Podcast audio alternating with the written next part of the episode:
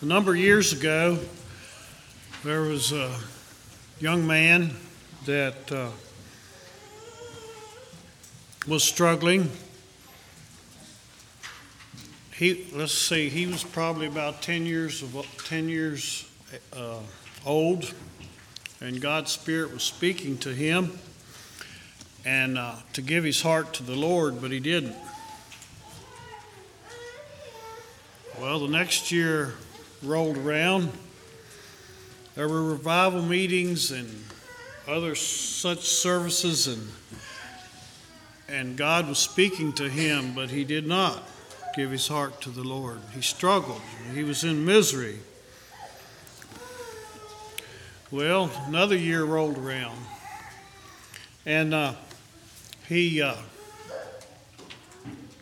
responded to the revival meetings when he was 12 years old and he was gloriously saved. He had peace with God, he had assurance of salvation. As time went on, there was, there was struggles and there was maybe lack of diligence and,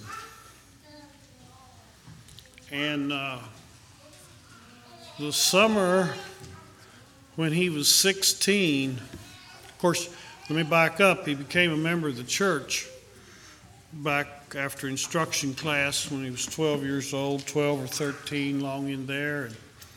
And, in the summer of six, when he was 16, he uh, kind of slid back and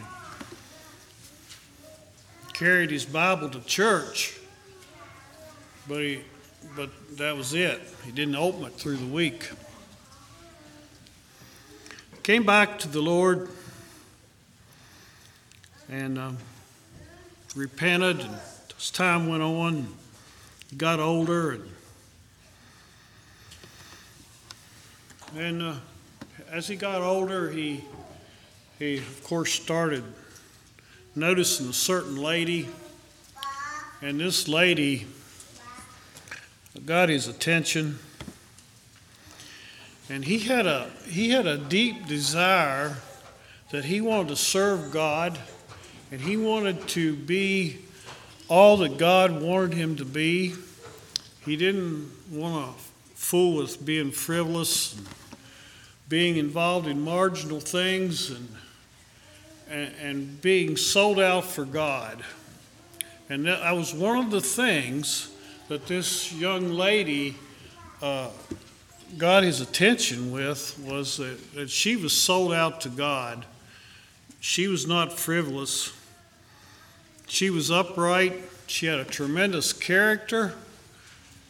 And she had a reputation uh, in the church and in the community and among people that, that she was right at the top. When you talked about being spiritual, she would teach summer Bible school and and all that stuff. So they they started going together and dating and and uh, for over a few years. But this young man still occasionally or, or still would go back to his his besetting sin. I'm gonna say of the assurance of salvation. And he, he would struggle with that. At times he would get victory, other times he would struggle. And uh, anyway, they got married. And so soon after they got married, he told his, his new wife, he he uh, and, and, he maybe shared this before i'm not sure that you know he's struggling with the assurance of salvation and he wants to go and, and he's and he asked his wife to go with him and he wants to go and talk to john risser and he wants to get this thing solved once and for all tired of it want to get done once and for all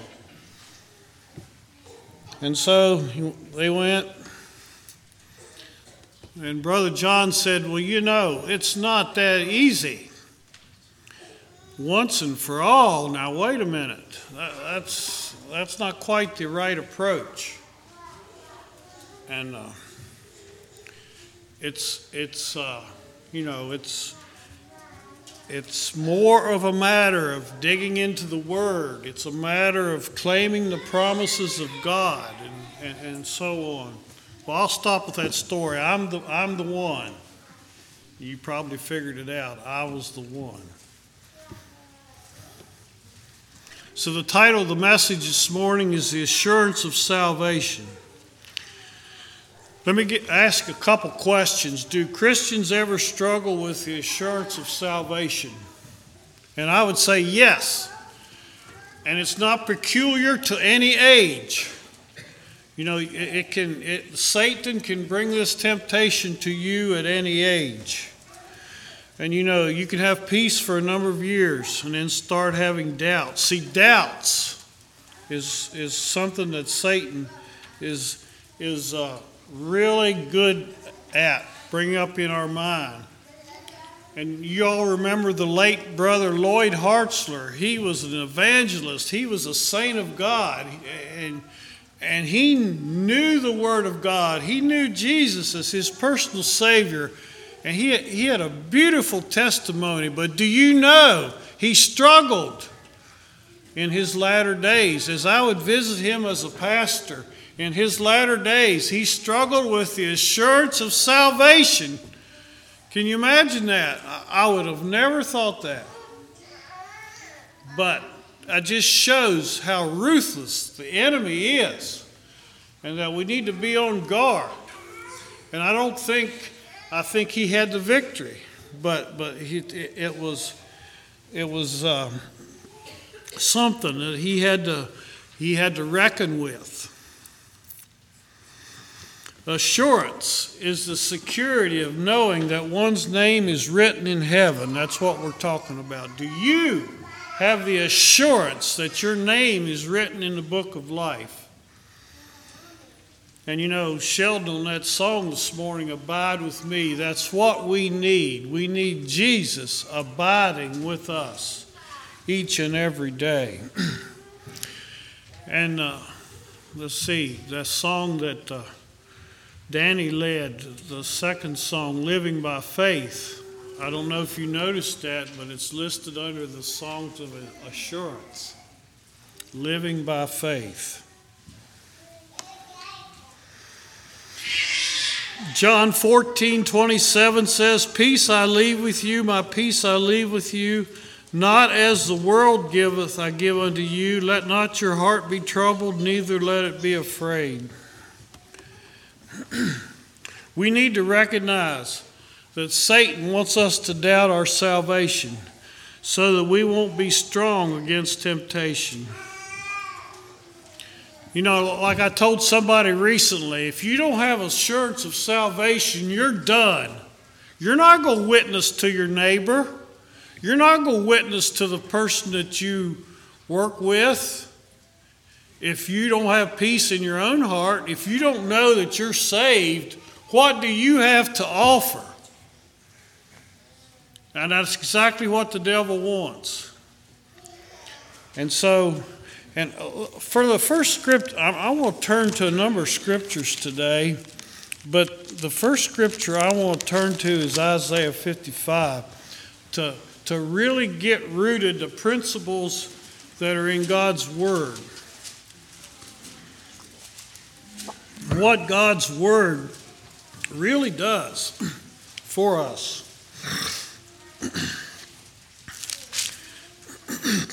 Isaiah 55,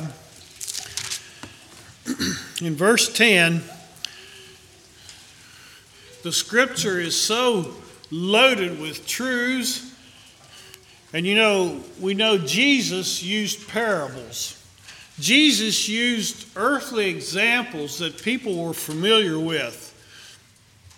And guess what? His father doing the very same thing right here. Notice in verse 10 of Isaiah 55, he says, For the rain cometh down, and the snow from heaven returneth not thither, but watereth the earth, maketh it bring forth bud, and bud may give seed to the sower and bread to the eater. Now, that's a physical illustration. And it's saying that when the rain comes, when the snow comes, it's sent for a reason. And it's going to accomplish that reason. And the reason it's going, what, what it's going to accomplish, it says, is going to bring forth and bud it says it's going to give seed to the sower and bread to the eater. Did you ever think about that? That's all that's in the world. Those two groups of people, that is all the people in the world. The person that sows the seed and the person that eats. That's it. There's nobody else. See, see how Scripture is so conclusive. So, in a way, it's kind of subtle. We don't think about it. And God, and, and you know, sometimes we see a thunderstorm come through and it uh, just pours down the rain. It runs down the road and it goes down the river and it's gone. And we say, well, that rain didn't do much good. It all ran off. How do we know it didn't do good? God sent it and He had a purpose. And He says it's going to bring seed for, and it's going to prosper. So now he switches over to his word. And that's what I want us to get today. So shall my word, just as the rain and the snow accomplish its purposes, my word comes, goes out of my mouth. It shall not return unto me void, but it shall accomplish that which I please. It shall prosper in the things to I sent it.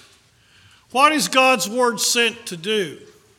Well, first of all, it's sent to bring salvation to man. It's sent to bring peace to mankind. It's sent to bring assurance to our hearts.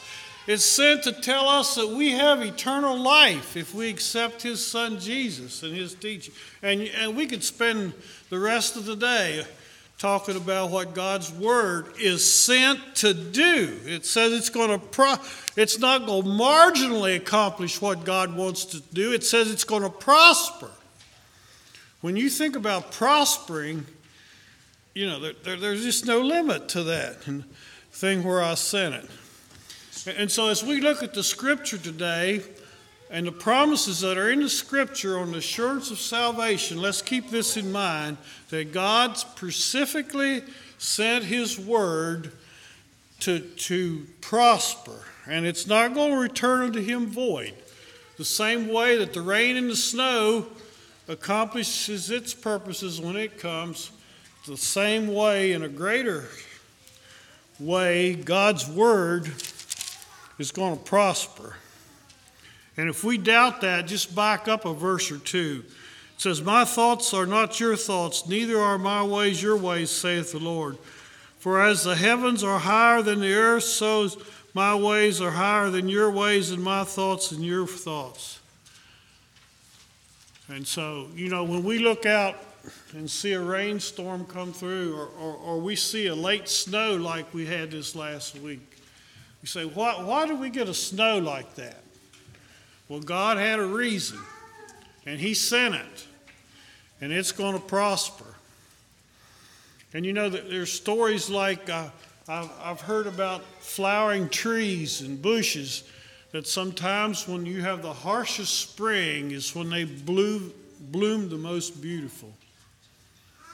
There's probably a lesson there for us in our lives. Okay, let's let's move on. I have 10 points, and I'm going to, I'm not going to, don't get concerned about that because we're going to keep moving. um, first point is believing God's word. And you see, we need to believe God's word, and there's where Satan tries to make us to doubt God's word. We need to believe God's word. Turn to 1 Thessalonians 2:13. 1 Thessalonians 2:13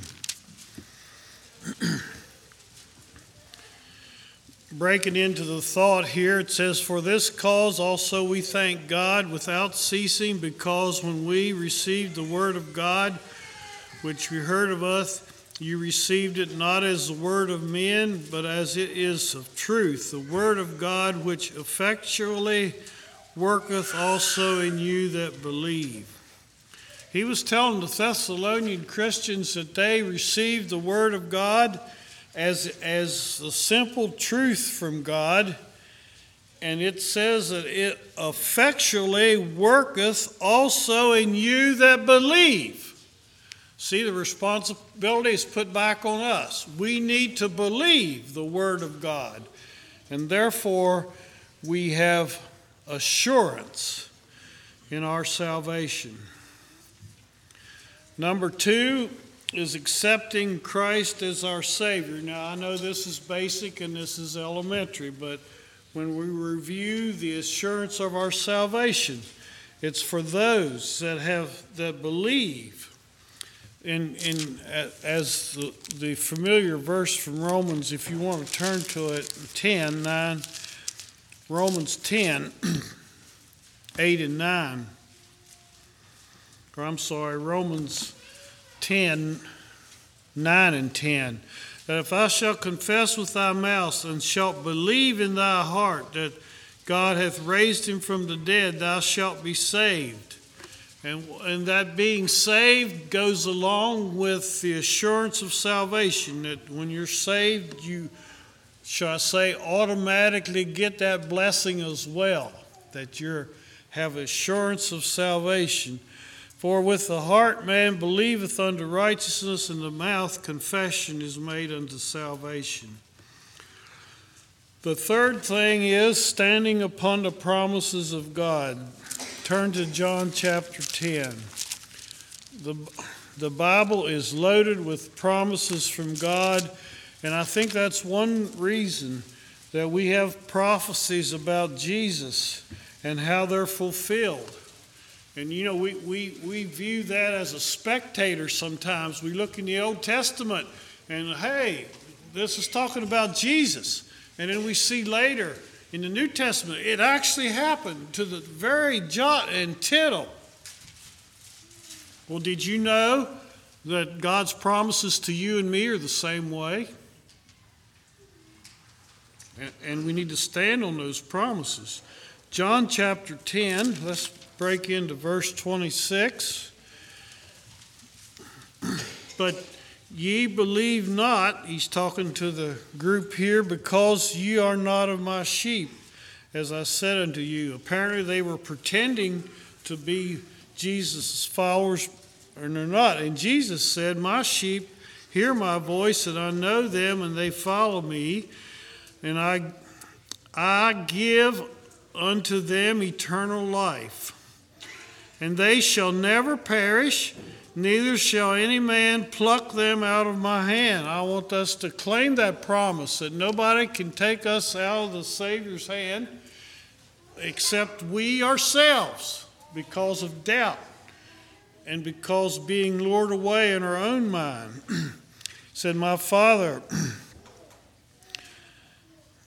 let's see, verse 28 uh, which I just read, I gave him to life. Verse 29 My Father, which gave them to me, is greater than all, and no man shall be able to pluck them out of my Father's hand. I and my Father are one.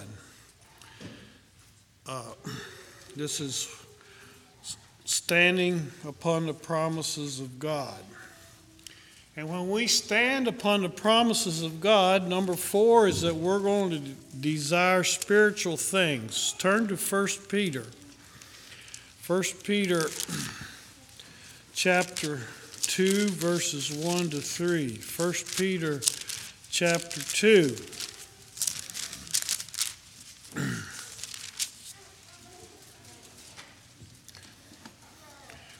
Wherefore, laying aside all malice and all guile, hypocrisies, envyings, and evil speakings, as and isn't that interesting? It's telling us to lay aside the old fleshly habits that we may have had, the old desires we may have had, because we're since we're spiritual now, since we have accepted Jesus into our hearts, since we're claiming the promises of God, that we desire the milk of the Word, that we may grow thereby. And if so, you have tasted that the Lord is gracious. While we're here in Peter, turn over to 2 Peter, the fifth.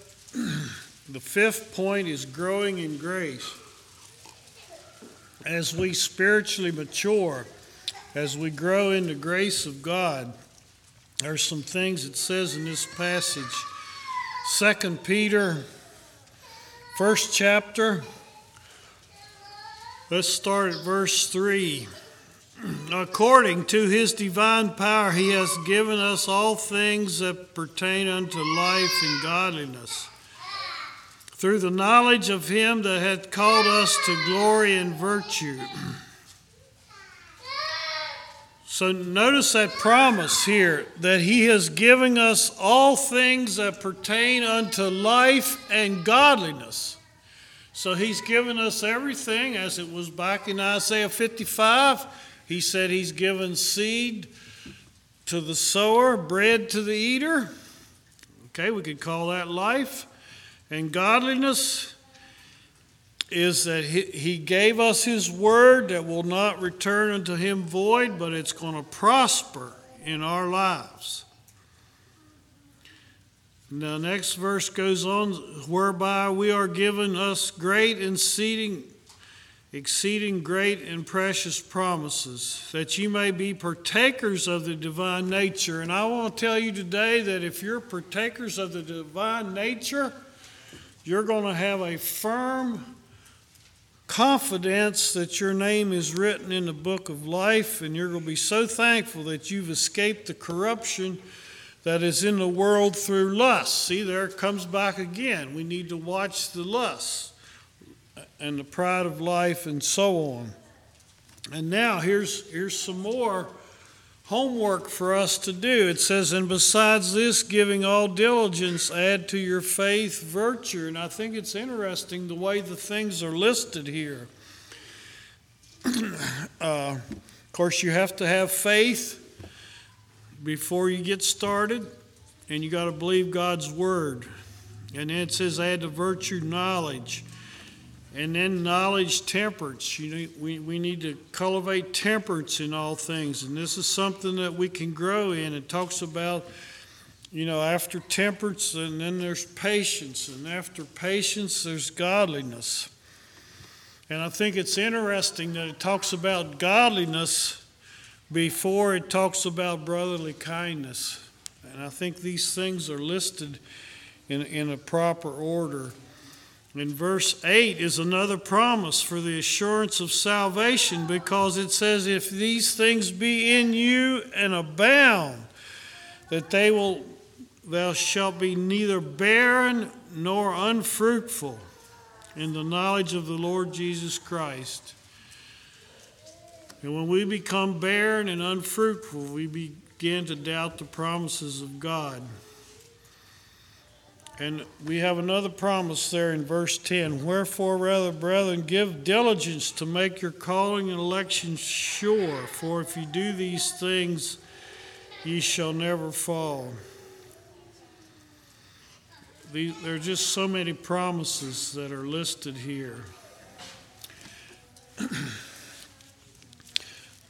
And um, the sixth point is knowing life is changed. Turn to 1 John chapter 3.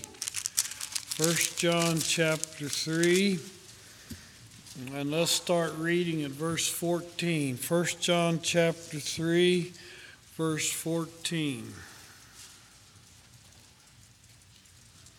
Another promise. We know that we have passed from death unto life.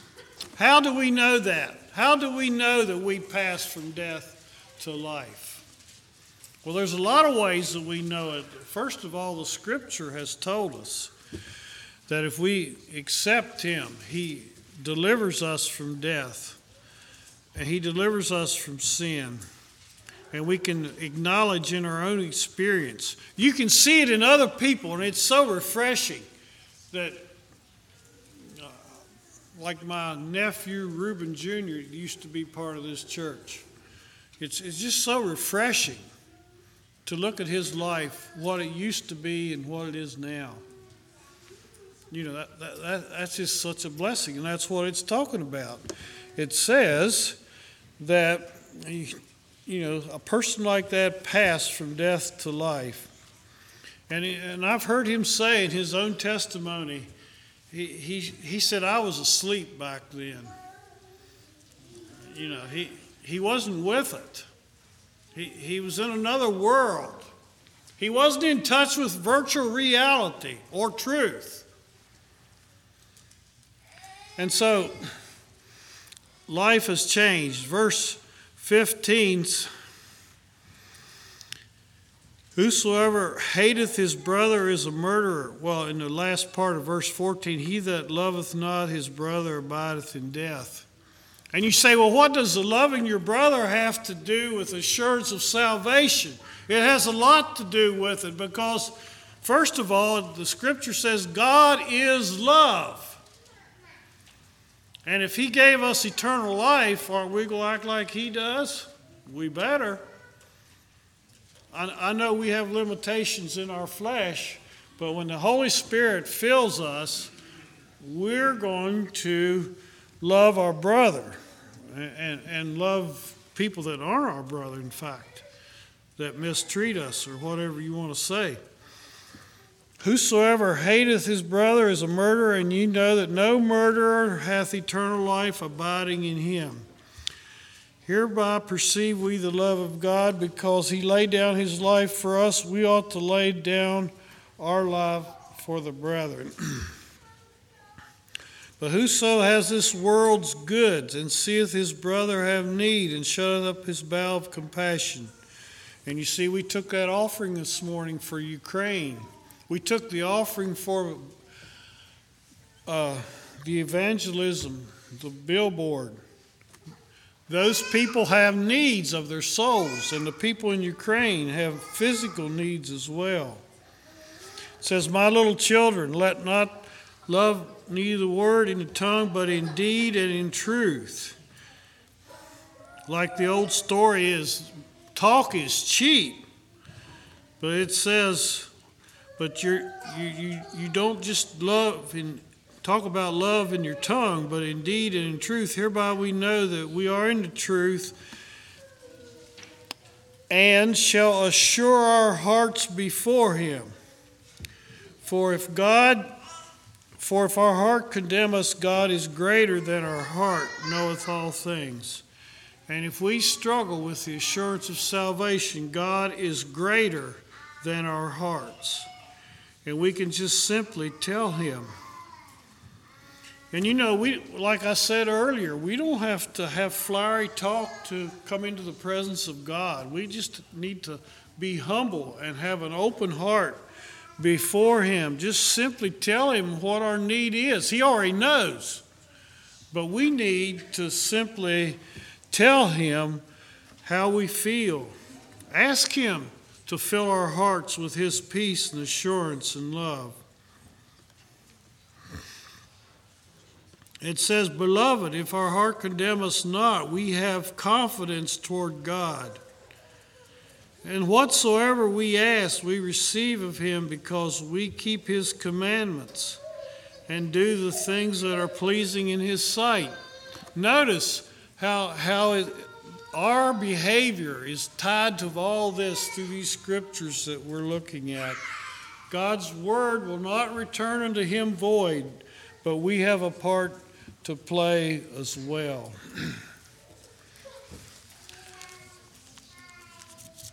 Let's turn to uh, point number seven is having that inner peace and joy.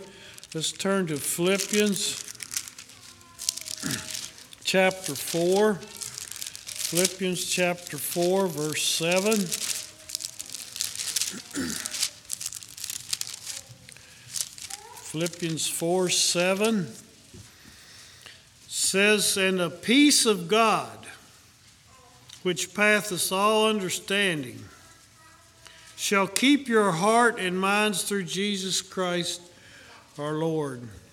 You know, this the peace of God is kind of like a guard of our hearts. And as long as we have the peace of God ruling in our heart, we will have the assurance of salvation we will have that steadfast confidence in His love. And I want you to know that back in those troublesome years that I described about my own life, you know, when it talks about when it talked about peace like a river, well, no, I, I didn't know what that meant. Well, when it but this, this piece here, it says it passes understanding. And I want you to know what little bit of peace I was able to hang on to, I could understand it.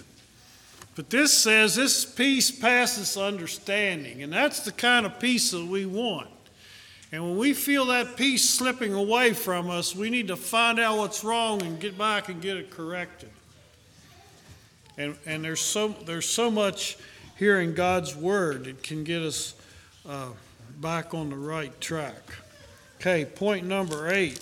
Turn over to First John uh, chapter 5. 1 John chapter 5,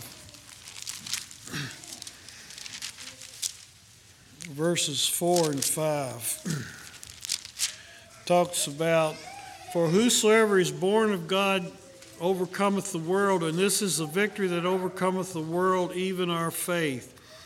Who is he that overcometh the world but he that believeth that Jesus is the Son of God?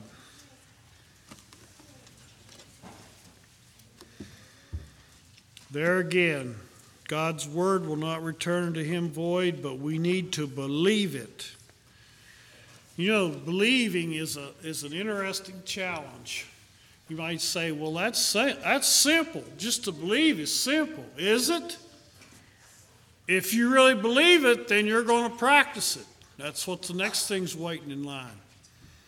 And you need to practice it to prove to yourself and others what you truly believe and that you're not going to be moved because you have that assurance that, you, that you're the child of God. So let's look at number nine, the Spirit's testimony. Turn to Romans chapter 8. Romans chapter 8. Let's break into about verse 6. For to be carnally minded is death, but to be spiritually minded is life and peace because the carnal mind is enmity against God, for it's not subject to the law of God, neither can be. So then, they that are in the flesh cannot please God. But ye are not in the flesh, but in the Spirit, if you have the if so be that the Spirit of God dwell in you. Now, if you, any man have not the Spirit of Christ, he is none of his. And in Christ be in you, the body is dead because of sin, but the Spirit is life because of righteousness. But if the Spirit of him hath raised up Jesus from the dead dwelleth in you, but hath raised up Christ from the dead also quicken your mortal bodies But the Spirit dwelleth in you. Therefore, brethren, we are debtors not to the flesh to live after the Spirit. I'm sorry to live after the flesh. We are not in debt to the flesh, even though the devil would have us believe that. For if you live after the flesh, ye shall die, but if you do through the Spirit do mortify the deeds of the body, ye shall live. For as many as are led by the Spirit of God, they are the sons of God. And those that are the sons and the daughters of God have assurance of salvation in their hearts. You don't have to you don't have to go up and tell a person that unless unless they're working their way through a spiritual struggle. For ye have not received a spirit of bondage again to fear, but ye have received the spirit of adoption where we cry, Abba, Father. The Spirit itself beareth witness with our spirit that we are the children of God. That's what we need to claim that God's Spirit witnesses to our spirit that we are the children of God. Now, while we're here in Romans 8, let's go to the last point Romans 8 33. This is a familiar passage, and I call this, I mean, this point is called absolute assurance. And I want you to notice as we read these few verses here at the end of Romans 8, notice what it says. it says, Who shall say anything, lay anything to the charge of God's elect? It's God that justifieth. And when you when you consider all things, when you read the Word of God, Satan and all the evil empires of the world pale in contrast to God and what he can do. And notice what it said here God justifieth. So if God justifies us, there's nothing anybody else can do, not even Satan himself, unless we let him through doubt and temptations of the mind. Who is he that condemneth?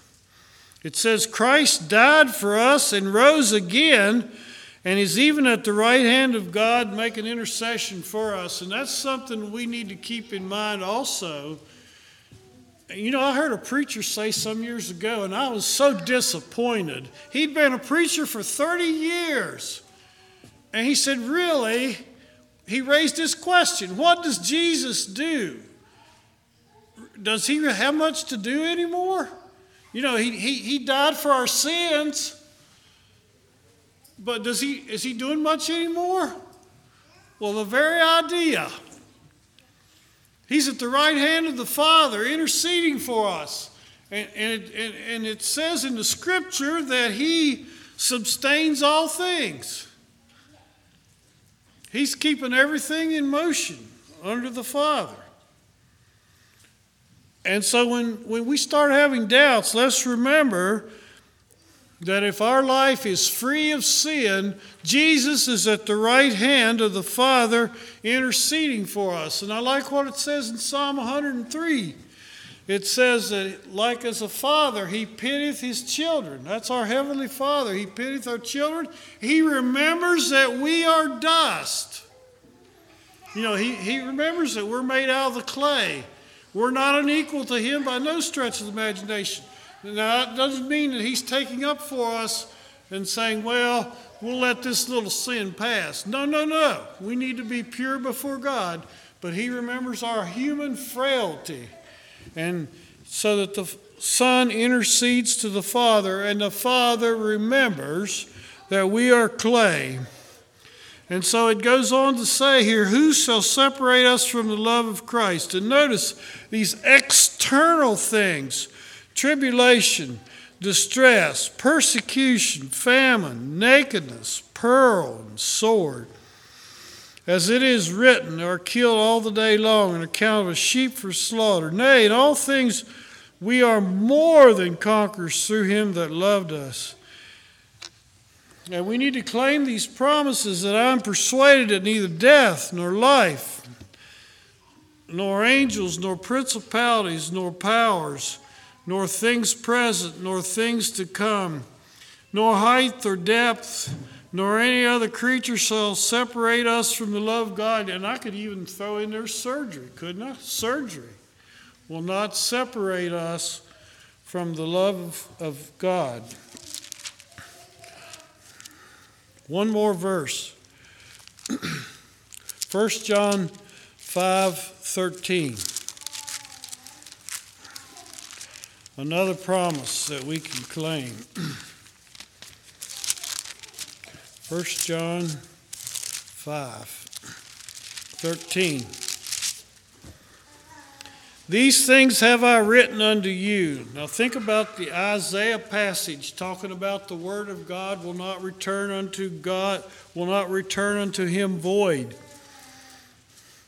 These things have I written unto you that believe on the name of the Son of God, that ye may know that ye have eternal life, that ye may know that you have eternal life, and that ye may believe on the name of the Son of God. God knew we was going to struggle with assurance of salvation. That's one of the purposes that he sent his word to the earth in, in, the, in the life of his son from a physical standpoint, and we have the written word. And it says that he wrote this. His word came that we may have, that we may know that we have eternal life. He, he is giving us peace and blessing know it and we can know that our name is written in the book of life. And we need to tell Satan to get behind us and go on our way rejoicing. Shall we sing?